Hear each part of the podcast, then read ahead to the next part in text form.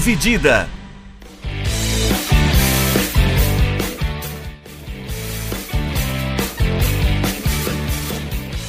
Olá, amigos e olá, minhas amigas, sejam bem-vindos e sejam bem-vindas a mais um episódio do podcast Dividida. Eu sou o Guilherme Milani, dividindo a tela aqui comigo, como sempre, Vinícius Bringel. E aí, Bringel, como é que você tá? E aí, Milani, pessoal, beleza? A gente segue com os nossos episódios temáticos de Copa do Mundo, a gente segue falando de Copa do Mundo, tá chegando cada vez mais perto, cada vez mais próximo uh, o Mundial do Catar. Hoje a gente traz a prévia do grupo F, um grupo que tem Bélgica, um grupo que tem Marrocos, tem também Croácia e tem Canadá. Eu tinha esquecido as seleções que estavam no grupo, é, mas tem essas quatro seleções: Bélgica, Canadá, Marrocos e Croácia.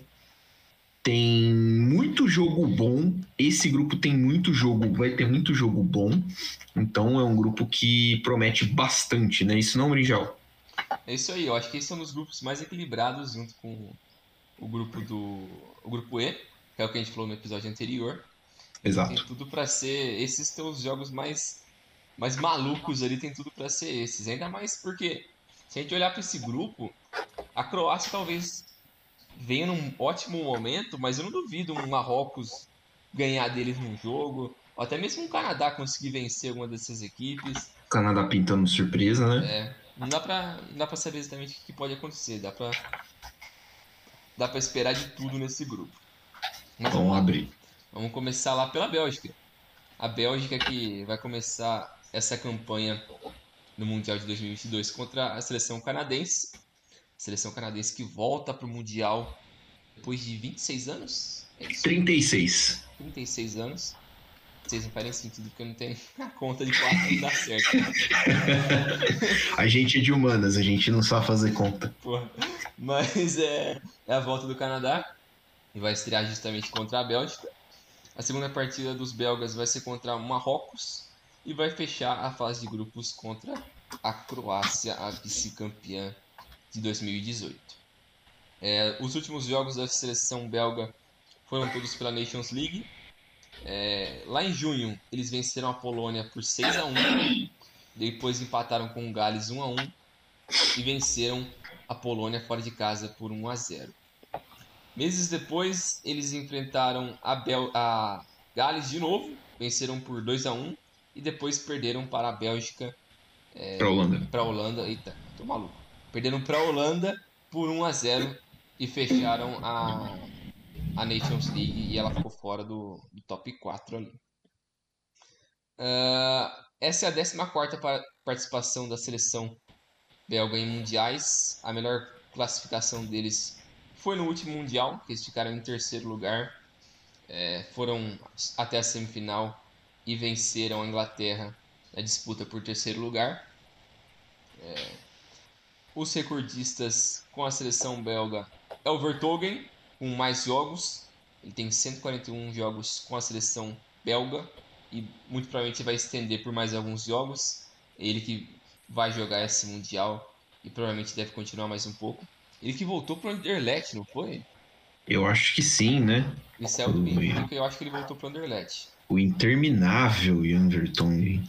E o maior artilheiro da história dos belgas é o Lukaku com 68 jogos. Ele que também muito provavelmente vai para esse mundial, porque ele estava lesionado. Não sei se ele já voltou. Mas A ele Inter, anunci...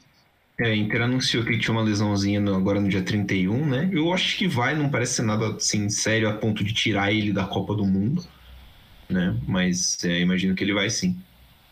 E nas eliminatórias eles lideraram o grupo E com seis vitórias, dois empates e nenhuma derrota. Então a seleção belga teve um caminho tranquilo ali ao longo desses oito jogos. E o histórico e confronto do- dos belgas com essas equipes desse grupo. Contra o Canadá, eles só tiveram uma partida, um amistoso que aconteceu em 1989, com vitória dos belgas. Contra, Ma- contra o Marrocos, foram três partidas, duas vitórias por parte da Bélgica e uma vitória para o Marrocos. É, na Copa de 94, as duas equipes se enfrentaram na fase grupos e os belgas venceram aquela partida. E contra a Croácia foram oito partidas, três vitórias para a Bélgica, dois empates e três vitórias para a Croácia. Elas se, elas se enfrentaram somente em eliminatórias de grandes torneios e amistosos, nunca em uma Euro ou em um, um Mundial. A seleção belga, que muito provavelmente deve ir com 3-4-3 com a sua escalação ideal, com Courtois no gol, a defesa com Ardei Vareld e o Vertogen e o Debache fazendo a linha de defesa, Castanhe, Tillemans, Witzel, Munier fazendo a linha de 4 e o ataque vai ser provavelmente Hazard, De Bruyne e o Lukaku, se ele não voltar muito bem fisicamente, o Batshuayi, que foi quem completou nessas últimas partidas da Nations League para a seleção belga. A seleção da Bélgica que chega ao Qatar com muita esperança de fazer mais uma boa atuação, mas com aquele clima de fim de festa, porque a geração de ouro vai envelhecendo e essa vai ser muito provavelmente a última chance de um grande resultado é, por parte desses jogadores dessa geração. Os Diabos Vermelhos vão se apoiar na experiência de grandes jogadores como o De Bruyne e o Courtois, que vivem grande fase por seus clubes e, e chegam para sua terceira Copa seguida. O Hazard e o Lukaku são outra esperança de gols, mas tem que também salientar que o grande poder ofensivo dessa seleção tem um contraponto também com a grande idade avançada da defesa dos belgas. O projeto de renovação que já está é, acontecendo e jogadores como o Delicater, do Milan e o Salemakers vão ganhando cada vez mais espaço na seleção belga e devem assumir um protagonismo um pouco maior daqui a alguns anos a partir desse próximo ciclo. É, muito provavelmente essa vai ser a última Copa da defesa Última Copa. Porra, a gente espera que sim, né? Não, vocês... Tá maluco, irmão. É, o Azar também deve ser a última Copa dele, porque ele é um cara que.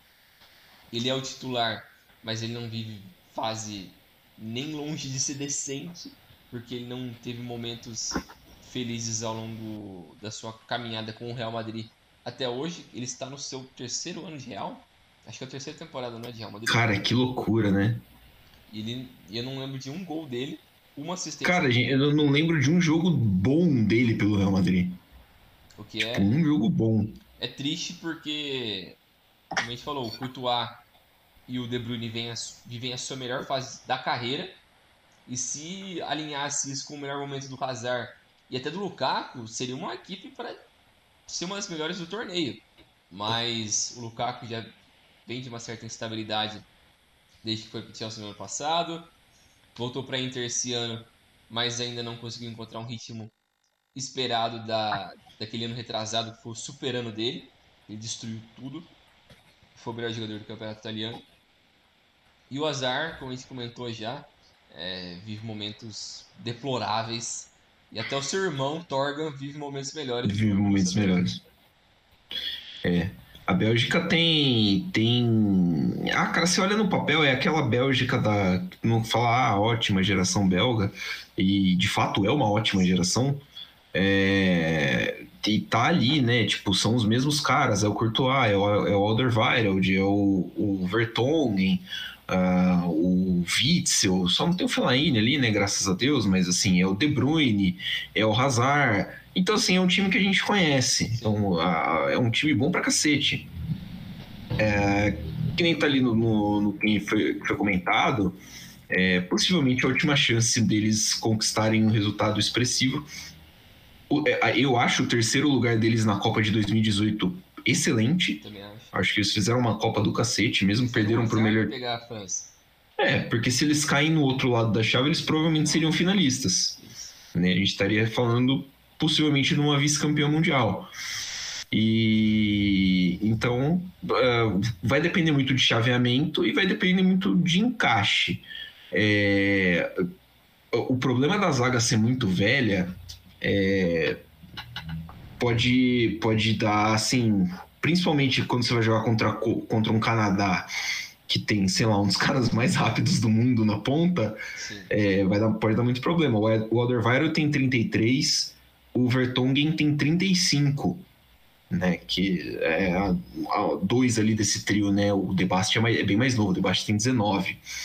Mas. E até o pessoal do meio ali e do ataque, ninguém são primorosos velocistas. É. Assim. Então é um time meio pesado. É um time meio pesado, é um time que, que tem gosta de ter posse de bola, gosta de atacar pelos flancos.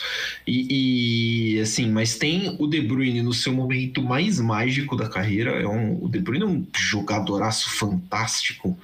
Que semana sim, semana também a gente vê tirando o passe de, de onde a gente não acredita. É, a gente vê o Lukaku. Se a gente vê o Lukaku, imagino que a gente vai ver um cara ainda meio se recuperando de lesão, mas mesmo assim um cara muito fantástico, porque ele não tem somente o físico, ele é um, um jogador tecnicamente muito bom. Resta, acho que, assim, do, da parte do ataque, resta a gente ver como é que o Hazard chega, né? Sim. O Eden Hazard, que nem você falou, ele é um cara que não vive mesmo a melhor fase do mundo no, no Real Madrid, nem desde quando ele chegou. Uh, fico curioso para saber quem vai ser o ala esquerdo, entre o Carrasco ou o Torgan. É, o Carrasco acho que talvez tenha mais costume de jogar nessa posição, né? Sim. Até pelo, por jogar no Atlético do Simeone. E o, o Torgan nem tanto. O Torgan é um cara mais ofensivo. Mas eu gosto do meio com, com o Witzel e o Tillemans. Eu gosto muito do Tillemans, acho que é um, um, um volante muito bom, tem uma boa saída de jogo. A Bélgica ela é franco favorita para não digo atropelar o grupo todo, mas para passar de forma confortável. Sim. Né? Acho que da, da Bélgica para baixo é uma pancadaria só, mas assim, a Bélgica tem mais time e não deve passar assim tanto sufoco para passar nesse grupo. Pode ser que encontre uma pedreirinha aqui e ali, mas é, tem time para chegar longe nessa Copa do Mundo, tem time para ser um dos, um dos oito melhores aí, tranquilamente. Sim, também concordo. Eu acho que é, o maior risco ali é contra a Croácia, que é um time experiente, tem um meio campo É. absurdo. Sou fãzaço desse meio com Brozovic, Kovacic e Modric. Ridículo, escroto. Mas é como a gente falou. Eu acho que é muito talento e muita experiência nesse time da Bélgica. Eu acho que desde que o Martinez chegou lá, ele fez uma mudança de mentalidade no grupo ali. Eles conseguiram abraçar a ideia deles.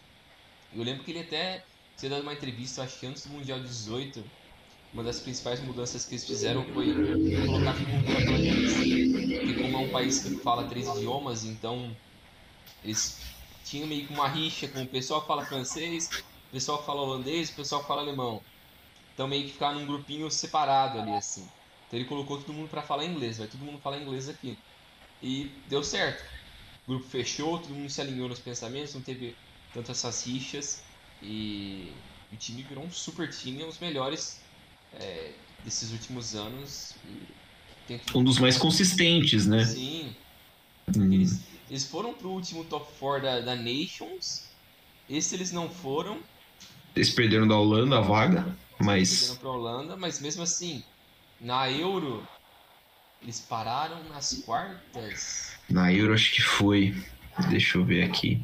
Mas mesmo assim, é um time que dá, trabalho para todas as equipes que eles enfrentam. É um time muito forte. É, tem talento abundante em várias áreas. Talvez essa renovação vai ser um pouco mais lenta porque é um país pequeno, então você acaba não produzindo tanto talento. O campeonato local não é tão forte também, então isso acaba também é, desacelerando um pouco esse processo. Apesar da boa campanha do Brugge na Champions, né? Exato. Eles perderam a primeira colocação pro Porto, mas mesmo assim, eles Mas, né, eles pô, eles meteram. Não, pô, eles meteram quatro no Porto dentro de Portugal, pô. É assim, é um, foi um trabalhaço do, do Clube Brugge. Trabalhaço. Então é. As coisas estão indo bem pra Bélgica, então acho que tem tudo pra fazer uma boa campanha, pelo menos até umas quartas ali, eles têm boas chances.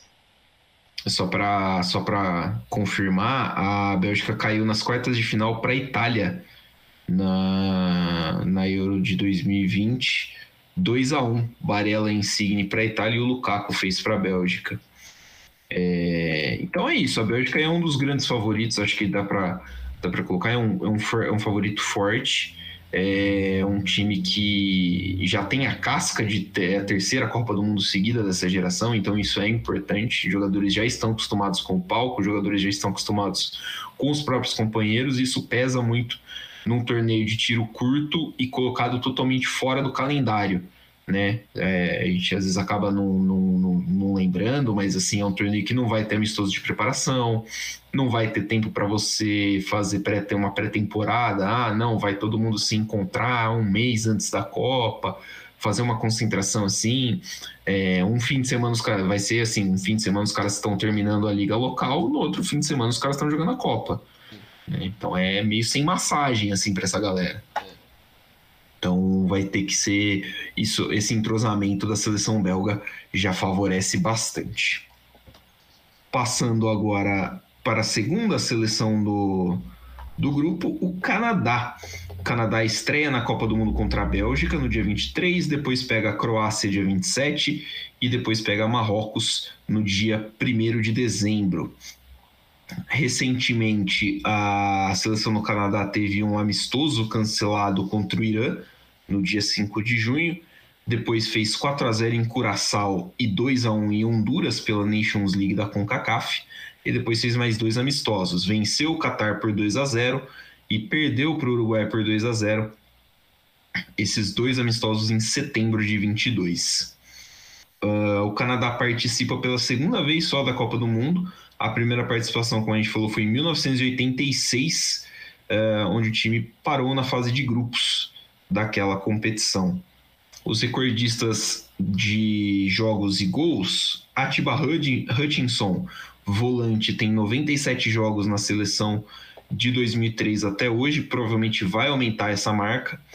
E o Kyle Laring tem 25 gols, é o maior artilheiro, ele estreou em 2014 e é uma das referências aí do futebol canadense uh, até hoje. Está sendo seguido de perto pelo Jonathan David, também tem uns dois ou três gols a menos que ele. Histórico de confronto, você citou Bélgica e Canadá, amistoso de 89 com vitória da Bélgica. Uh, o Canadá enfrentou o Marrocos três vezes, um empate e duas derrotas para os canadenses, todos em amistosos.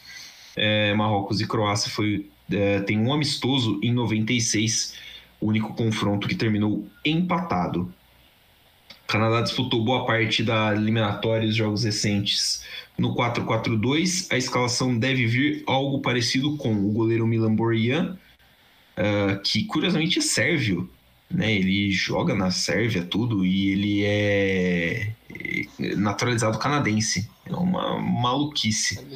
Ele é, tipo, ele é goleiro do Estrela Vermelha. Uh, Alistair Johnson, Kamal Miller, Steven Vitória e o Sam Adekugbi fechando a linha de quatro jogando na ala esquerda. Atiba Hutchinson, Steven Eustáquio, a dupla de volantes, o Tyon Buchanan abrindo o, com ponta direito, o Alfonso Davis jogando de ponta esquerda, Jonathan David e Kyle Larry fazendo uma dupla de ataque. É, e aí o Canadá volta a uma Copa do Mundo depois de 36 anos. A classificação veio da melhor forma possível, né? Uma cam melhor campanha da, Coca da CONCACAF, uh, superou Estados Unidos e México uh, não vou dizer com tranquilidade, mas assim, de uma forma que ninguém esperava que isso fosse acontecer. E eh, a, uma equipe muito jovem e promissora que os canadenses vão poder usar essa campanha de 2022 para ganhar experiência e cancha para disputar a Copa de 2026 que vai ser em casa.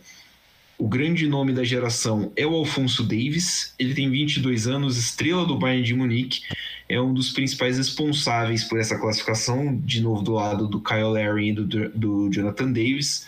David, os dois maiores artilheiros da história do Canadá e a grande esperança de gols da seleção para esse torneio também. Uh, outro destaque para o treinador John Herdman, ele assumiu a seleção masculina do Canadá depois de assumir a seleção feminina. Ele ganhou dois bronzes olímpicos com a seleção feminina e é um cara que está ajudando muito no desenvolvimento da tanto da liga, né? O Canadá agora tem uma liga uh, mais profissionalizada, né? Que Sim. joga ali mas em conjunto com o MLS e da seleção também, tanto que os resultados já aparecem aí, né? Primeira classificação para a Copa do Mundo em 36 anos. Uh, o desafio do Canadá para essa Copa é muito difícil. Né? A base para 2026 está ali. Acho que vai dar para tirar muita coisa boa para um próximo torneio, que vai ter outro formato também e tudo mais. Mas para essa Copa do Mundo, eu acho que é um, um, uma missão muito difícil.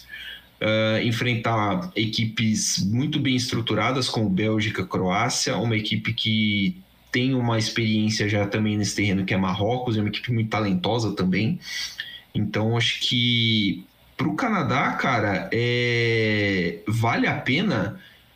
Talvez você se conter um pouquinho mais contra a Bélgica, né, que é o talvez adversário mais forte, se segurar um pouquinho mais. E cara, jogar a Vera contra contra contra a Croácia e, e Marrocos.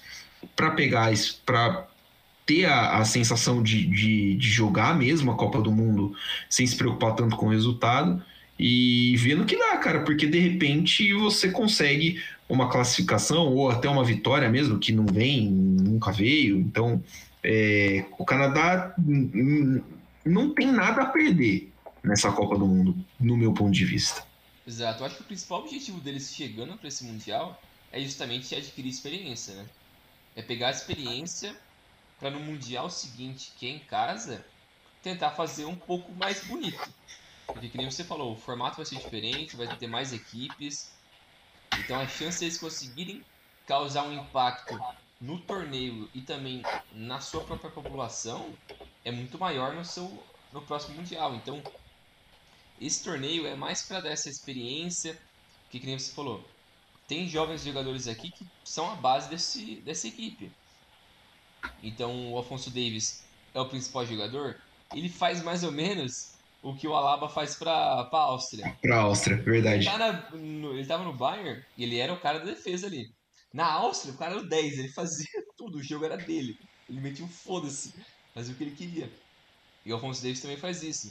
Porque no Bayern ele é o lateral esquerdo, mas na seleção ele joga como meia, ele joga como 10, ele joga como volante, joga como ala, joga como atacante também ponta. Então ele faz tudo ali que colocar ele fazer, ele faz. Tá mandando, ele faz, ele vira ponto, vira atacante. Ele, putz, é porque ele é muito versátil também. Ele, tecnicamente ele é muito muito superior aos jogadores dessa geração. E o cara mais próximo desse nível é o Jonathan David, o jogador do, do Lille, que é. estourou no ano passado, é ótimo jogador, tem 22 anos, é, é bem jovem, estava é, cotado para sair do Lille ano passado, acabou não saindo, mas é, é muito bom jogador também, é um atacante. Ele provavelmente vai fazer a dupla de ataque ali com com o Larry, né? Com o Larry. Então é, é um time jovem. É um time jovem e eu acho que você deu destaque também pro John Herman. E eu acho que ele é o, é o principal nome desse trabalho inteiro. É ele, porque ele é britânico, né? Ele é, ele é inglês. Mas ele passou esses 10 anos com a seleção feminina, desde 2006 até 2017. Então ele ficou muito tempo com a seleção feminina. Ele foi fundamental para o crescimento do futebol feminino canadense. É, ele foi a principal referência e por isso que a seleção masculina foi atrás dele para ele tentar fazer é, esse processo para, de novo, ter um investimento maior para na Copa de 2026 o impacto é, da seleção canadense ser um pouco maior e a seleção ter um pouco mais de nível para ser minimamente competitiva, conseguir brincar um pouco mais, é, bater equipes de, de um pouco mais de nome. Médio porte, né? Sim, mostrar um. Que eles estão ali pra brigar mesmo. Não só é só pra apanhar ali, botar o nome e tchau. É algo que eles estão dando muito valor para isso. E é, é engraçado, né? O paralelo que pode fazer isso com os Estados Unidos. Os Estados Unidos que tem muito mais experiência a nível de futebol internacional, muito mais jogadores de destaque a nível europeu, internacional, mas no campo mesmo, parece que eles dão, deram uma estagnada já tem uns dois ciclos ali, não? Uns dois Sim. ciclos que eles parece que não desenvolvem. Tem bons jogadores individualmente, mas o trabalho não desenvolve. E às vezes essa parte técnica que a gente até falou no grupo B, né, quando a gente falou disso no episódio, é, como tem uma dificuldade de formar técnicos é, para MLS, para as divisões de base nos Estados Unidos, isso consequentemente afeta muito o crescimento do esporte local. Né? Eu estava vendo uma discussão sobre isso um tempo, uns dias atrás É, acho que foi no fim de semana o Leeds ganhou, né, do Liverpool em Enfield. É o... Em Enfield foi o jogo? Acho que foi. E o técnico do Leeds é o Jesse Marsh, né, que é um americano. E alguns jornalistas estavam falando, caras, a gente precisa ter mais gente como Jesse Marsh. A gente precisa ter mais gente treinando em centros europeus para que eles, para que a gente possa se aproveitar dessa, desse conhecimento também. Né? Então, é, é para os Estados Unidos é isso. Para o Canadá, cara, eu acho que deu muito certo essa transição do técnico do feminino para o masculino, é, a, que eles falou para cativar uh, o público para conseguir um, um, um, projeto de futebol viável até 2026 e parece que vai dar certo porque o Canadá tem um projeto de futebol viável para 2026. Ah, vai jogar para ganhar a Copa? Não vai, porra, mas um time que não vai para a Copa faz 36 anos, ser, ser competitivo numa Copa em casa já é muita coisa, né? Acho que é mais do que o Qatar vai fazer uh, esse ano. Sim. É, é, eu acho que é isso. Eu acho que o Canadá tem é. uma boa chance de, pelo menos, colocar o seu nome ali, mostrar para o mundo que ele existe também para o futebol. Mas é, esperar que ele vai passar nesse grupo, eu acho que é bem improvável. Porque Marrocos e tem um pouco mais experiência do que o, o Canadá em um cenário internacional e a Croácia tem um talento muito mais abundante do que eles, né? E também tem mais experiência no cenário internacional. Também tem mais experiência no cenário internacional. Então, para eles fica difícil é, de competir com esses caras. Mas eu acho que eles vão fazer bem feito, não vão mostrar medo. Então, acho que eles vão para cima, vão tentar mostrar o jogo deles. E o que der é lucro e é isso aí. Seja lá o que vier, é nós, né? Exatamente. Agora vamos falar da seleção do Marrocos. O Marrocos que vai estrear nessa Copa do Mundo contra a Croácia no dia 23. Na segunda rodada vai pegar a seleção belga e fecha a fase de grupos contra o Canadá. As partidas mais recentes da seleção é, do Marrocos é, é, um pouco confuso, porque tiveram dois amistosos cancelados, duas vezes contra Zimbábue. Eu iria procurar o que aconteceu com o Zimbábue para os caras cancelarem dois amistosos com, com o Marrocos seguido vocês têm algo contra os caras, meteram um foda-se neles. Brigaram, né, com os caras. Tchau. Mas não sei o que aconteceu. Mas os outros jogos que eles fizeram mais recentemente, um deles foi contra a seleção da Libéria, que eles venceram por 2 a 0 lá em junho para o qualificatório da Copa das Nações Africanas. É, um amistoso contra a seleção do Chile, em junho também, que a, o Marrocos venceu por 2 a 0 e outro amistoso agora no fim de setembro contra o Paraguai empataram em 0 a 0. Então, eles não tiveram muita experiência ao longo desse ano com, com outras partidas internacionais. Culpa de Zimbábue, não que Zimbábue daria muito trabalho para os caras, mas Zimbábue acabou com o Marrocos. Ferrou os caras. Se o Marrocos não passar de fase, é culpa de Zimbábue, hein? Marcos vão atacar Zimbábue. Mas essa é a sexta participação é, de Marrocos nos mundiais. É, ixi, eu coloquei aqui. Faltou informação qual que seria a melhor dessas. Eu coloquei 86, mas eu acho que eles pararam todos na fase de grupos, se não me engano. Não, 86, tô vendo aqui, foi oitavas de final. Oitavas de final, então. Oitavas de final. Melhor campanha deles, 86. É, os jogadores que detêm recordes pela seleção do Marrocos, o jogador com mais jogos é o Nourredine Naibé, que jogou entre 90 e 2006. E o maior artilheiro da história dos marroquinos é o Ahmed Fafá, com 36 jogos entre 66 e 79. Nas eliminatórias, é, o Marrocos venceu o seu grupo, foi o grupo I, com 6 vitórias e nenhum empate, nenhuma derrota, 100% de aproveitamento. E no playoff da, da África, eles venceram o Congo por 5 a 2 no agregado e eles conseguiram depois a classificação para o Mundial. O histórico de confronto entre as equipes desse grupo, Marrocos enfrentou a seleção belga três vezes, com duas vitórias dos belgas e uma vez os, marrocos, os marroquinos venceram. É, contra a Croácia foi um jogo terminou empatado em 96. E contra o Canadá também eles jogaram três partidas, um empate e duas vitórias para a seleção do Marrocos. Todas essas partidas foram em amistosos. Agora a escalação ideal é, da, da, seleção marroquina, que muito provavelmente vai jogar um 4-3-3, com Bono no gol, Hakimi, Saí, o Dari e o Mazrui fechando a defesa. O meio campo com a, o Am, Amrabá, o, Belha, o Belhandá e o Chai. E o ataque com o Ziet, o Nessi e o Bufalo fechando o ataque da equipe marroquina. O caminho do Marrocos até o Qatar foi relativamente tranquilo. Seleção que não perdeu nenhum jogo nas eliminatórias, mas teve bastante relação conturbada nos bastidores, com o técnico Halilovic, que Isso. teve muito problema com os jogadores é, ao longo desse, desses últimos anos. Vários atritos fizeram com que, com que o treinador deixasse o comando da equipe em agosto e depois o Regrag é, entrou no comando da equipe com um desafio muito grande que é passar por esse grupo que, que eles não passam de fase desde 86 e para alcançar esse objetivo eles vão apostar nos seus principais jogadores que têm experiência internacional, como o goleiro Bono, do Sevilha, o Hakimi, do PSG, o meia Belhandar e o Ziyech, do Chelsea.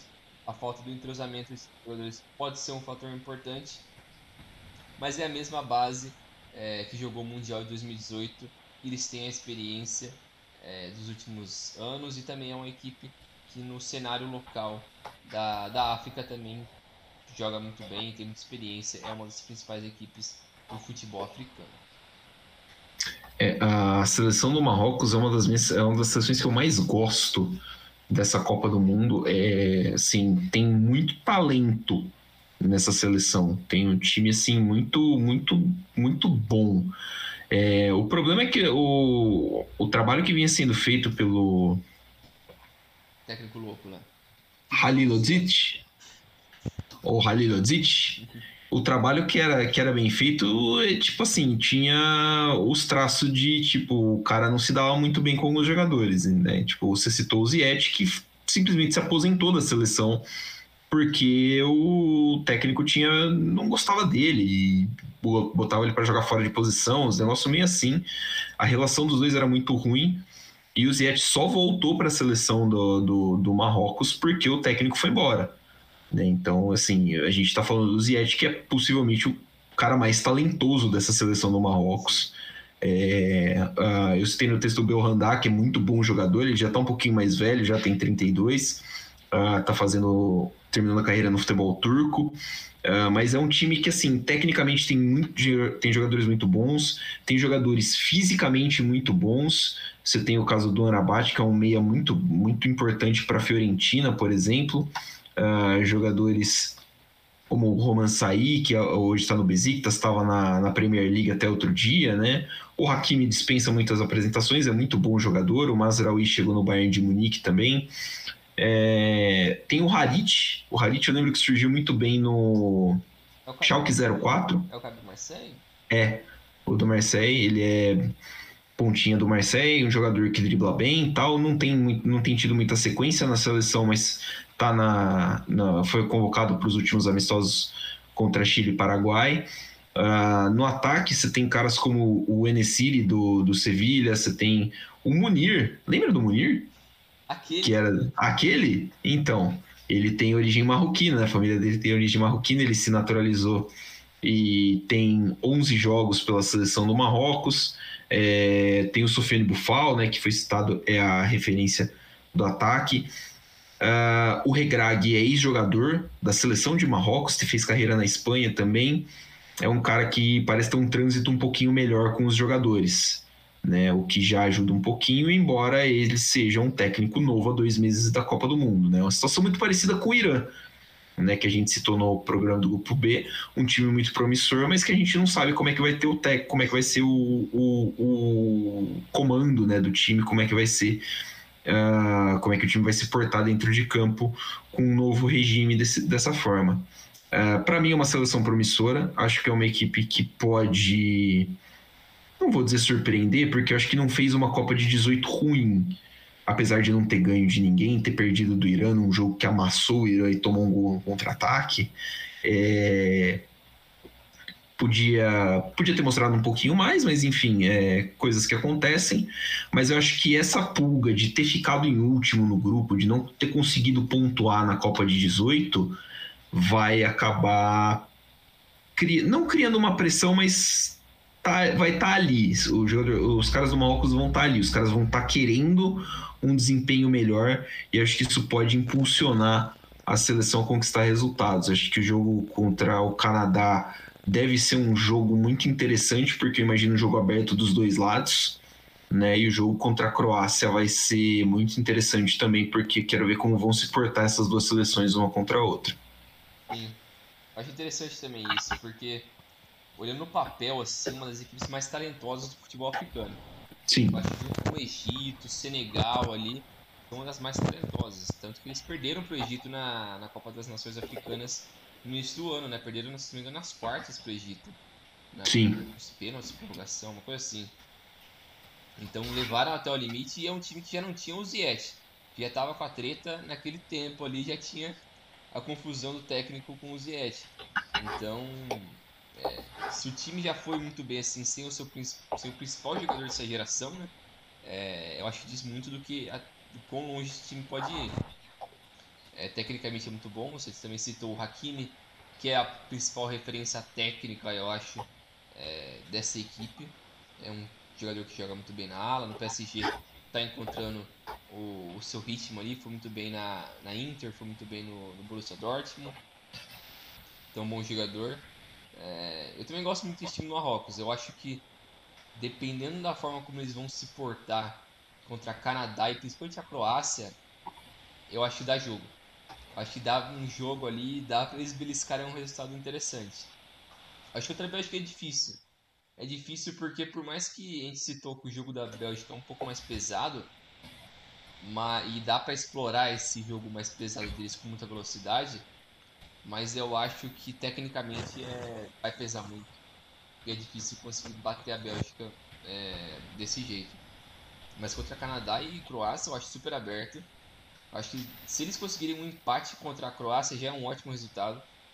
Já dá para você depois vencer o Canadá e se bobear, empatar com a Bélgica também, pô, tá É, dá, dá para pensar, né? O Marrocos é, tem um. É, é, abrir contra a Croácia às vezes pode ser uma vantagem porque você pode dar uma atrapalhada nos planos da própria Croácia, né? Entendeu? É. É, então acho que é, é, é bem aberto. É. Mas e só, Não, pode falar. Ah, não, eu ia só me corrigir aqui que eu falei que o, o time não pontuou em 18. Uh, ah, Marrocos empatou com a Espanha em 18. 2 a 2 Então tem um pontinho aí. É, mas, mas eu acho que é isso. O Marrocos tem uma, uma boa seleção, tem um potencial de um, de um azarão nesse grupo é, e talvez seja um das equipes que mais tem potencial de azarão, assim, desses que. desses grupos que tem duas forças meio óbvias, ele seja uma das principais, assim. É, entre os outsiders, assim, é, né? É. é. talvez seja um, um, dos que mais chama atenção. Sim. Fechando então o grupo F, a gente vai falar dos atuais vice-campeões do mundo, a Croácia. A Croácia abre a sua participação no dia 23 contra Marrocos, depois pega o Canadá e fecha contra o seu conterrâneo europeu, a Bélgica. Recentemente, a Croácia enfrentou uh, pela Nations League a França 1 a 1, derrotou a Dinamarca por 1 a 0, derrotou a França de novo por 1 a 0, todos esses jogos em junho. Em setembro fez 2 a 1 na Dinamarca e 3 a 1 na Áustria é, vem de uma sequência muito forte a, a Croácia para essa Copa do Mundo. É a quinta participação dos croatas na, na Copa. Eles têm um segundo lugar em 2018, né? Que é o último Copa do Mundo. Eles foram, são os atuais vice-campeões com o melhor resultado. Além disso, eles têm um terceiro lugar em 98 como outro bom resultado.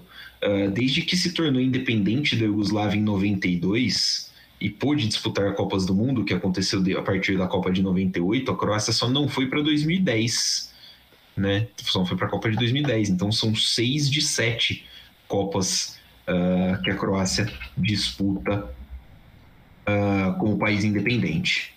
Recordistas de jogos e gols: Luka Modric, 154 jogos desde 2006. É, grande referência técnica, né? O maior recordista de partidas. O artilheiro é o Davor Suker, é, destaque da Copa de 98, fez 45 gols entre 91 e 2002. A Croácia passou em primeiro no grupo H da Copa do Mundo, sete vitórias uh, de, das eliminatórias, né? Sete vitórias, dois empates e uma derrota. A Croácia, curiosamente, a Croácia, eu lembro que, que eles jogaram o jogo da classificação contra a Rússia. No, na penúltima rodada, eles venceram por 1 a 0 Se tivessem perdido ou empatado esse jogo, a Rússia passava em primeiro lugar do grupo e a Croácia teria que jogar a repescagem. Mas a Croácia venceu mandou a Rússia para a repescagem, que a Rússia eventualmente não jogou. Uh, histórico de confrontos, a Croácia tem contra a Bélgica, né? Três, uh, são oito jogos, três vitórias para cada lado e dois empates. Uh, e contra Marrocos, um jogo em 96, que foi um empate. Croácia deve vir num 4-3-3, com Ivuzic no gol, Borna Sosa, Josko Gvardiol, o Kaletakar e o Juranovic na zaga, podendo ser substituído por uma zaga mais experiente, com o Lovren e o Vida no, no miolo.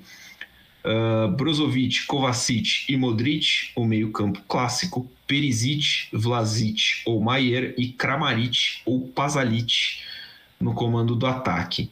Os croatas foram a grande surpresa da Copa de 18, querem repetir o feito em 22.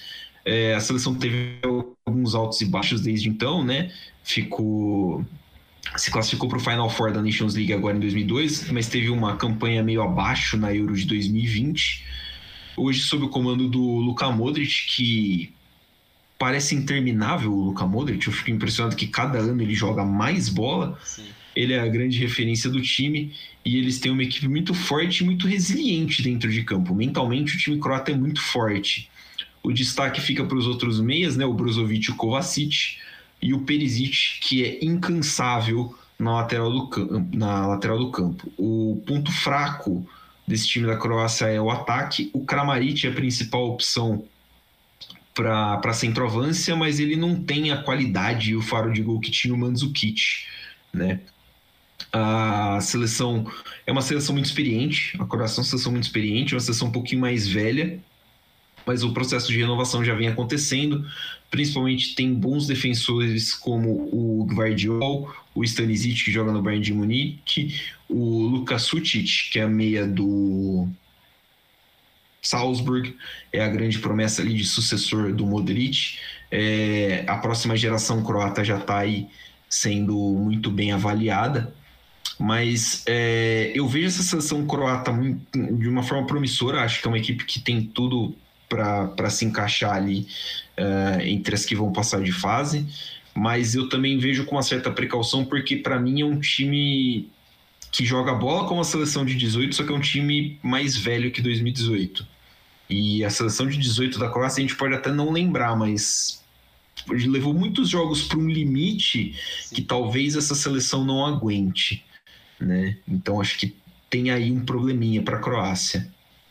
É, eu acho que esse problema, principalmente por, por conta dessa espinha dorsal dessa equipe, que ainda é a mesma do ciclo anterior. E esses caras envelheceram, como você falou, mas os caras que poderiam suceder eles não tiveram oportunidades ainda para possivelmente entrar no lugar deles. Então eu acho que o meio, por mais que o meio com o Kovacic, o Brozovic e o Modric ainda é muito sólido, eles não são, tirando o Modric que é um pouco mais velho, o Brozovic tem 29 e o Kovacic tem 28, então são caras que ainda estão no auge técnico deles. O Susic, você citou, que joga no Salzburg, ótimo jogador, muito possivelmente vai ser o cara do time depois dessa Copa do Mundo, é, no meio campo no caso. Sim. Mas o, o, o ataque também tem muita opção, né? Mas que o Perisic é o cara que pegou a posição ali pela esquerda, mas até o, o Maier dá para jogar ali, o Vlasic dá para jogar ali também, o, o Palasic que pode jogar como meio, como, como centroavante no, no lugar do Kramaric, também pode jogar ali, o jogador do Atalanta. Sim. Então tem muita gente boa. A defesa que eu fico um pouco com o pé atrás, que tirando o Guardiol é, do Leipzig, que absurdo É um- já. É, é, ele, ele, assim, é difícil já chamar de promessa, né? É difícil chamar ele de promessa, porque, tipo, ele tem 20 anos e ele é quase uma realidade, assim. Ele é muito bom zagueiro, cara. Muito bom, muito. O cara é absurdo. Tanto que o Chelsea tentou até comprar ele na última janela, né? Esse Sim. era uma Uma oferta, assim, de uma última hora, né? coisa de 100 milhões. Bagulho surreal. E o, o Leipzig, O Leipzig não quis. O que é bizarro. não eles quis. estão apostando que eles vão conseguir pegar mais por ele. Eu acho improvável pagar 100 milha num cara de 20 anos. Mais que isso. E num zagueiro, né? Um zagueiro. E num zagueiro. Ainda mais que é um cara que não faz parte de um dos países de grife. É. No caso, uma, uma Espanha, Com a França. uma França, não faz parte desses. Uma Inglaterra, não, não tá nesse meio.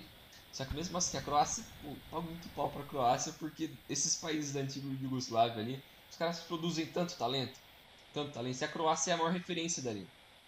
Tanto que eles fazem de jogador bom. Vira e mexe você encontra, até nessa seleção aqui, abundância de talento absurda. E fora os outros caras que poderiam ter sido, que eram aquelas promessas, e nunca viraram nada. Tinha até aquele cara que foi pro Barcelona, você lembra o É o Halilovic, né? Halilovic? Pô, o Halilovic no começo parecia fudido. O maluco era muito absurdo. E não virou nada, nem sei onde ele tá agora. Vou pesquisar agora. Mas ele tinha potencial para ser um ótimo jogador. Isso mostra como o trabalho na, na Croácia é muito bem feito na, na geração de talentos. Mais que não é um país grande, não é um país, uma potência financeira, mas no leste europeu é a principal força, sem sombra de dúvidas. É, então cria muito talento, é um bom trabalho. O Dalit, que está no comando da, da seleção croata desde 2017, vem fazendo um trabalho muito bom. Gosto muito do Dalit. Acho que consegue mesclar muito bem esses, esses jovens com esses caras mais experientes. Mas esse é o, muito provavelmente o último ciclo de alguns caras ali, principalmente Modric. Perisic também deve ser o último dele. É, o Lovren, Vida, esses caras também devem, devem sair depois dessa Copa do Mundo. Mas o time é muito bom e pro próximo, pros próximos quatro anos tem tudo para chegar forte também na próxima Copa. O Halilovic, a fins de informação, hoje tem 26 anos. Ele está no Rijeka da Croácia. Ele é camisa 10 do Rijeka da Croácia. Sabe quem jogou no Rijeka da Croácia? Moisés, camisa 10 do Palmeiras no título de 2016. Caramba. Fica aí a curiosidade. Mas é. É uma pena. Eu gostava, eu achava o Halilovic ia ser, tipo, puta, ele vai ser o pica, velho. Ele vai destruir tudo. Você falou da, da Croácia ser o principal expoente do futebol ali na antiga Yugoslávia. É curioso, porque quem herdou a história foi a Sérvia, né? Sim. E a Sérvia também é um celeiro de muito jogador bom. É. Muito jogador bom. Mas a Sérvia, a, a Sérvia ficou de fora, eu acho que desde a separação da Yugoslávia, a Sérvia deve ter ficado de fora de duas Copas. Que é uma a mais do que, do que a Croácia. Mas não consegue os resultados que a Croácia consegue. Sim. O que é muito curioso. É, apesar de o Então, nível de talento ser muito similar, sim. o ataque da, da Sérvia também é roubado. Mano. É, o ataque da Sérvia é o Vlaovic e o. Como é que chama? O rapaz do Fulham? Esqueci. Mitrovic. O Mitrovic. Mas também, aí você tem o Kostic. Aí você tem Milinkovic Savic. Aí quem mais tem ali pra fazer uma meiuca ali? Cara, tem muito. O... É que o Matic já tá mais velho, mas o Matic era titular dessa, da, da- dessa seleção, pô. A zaga tinha.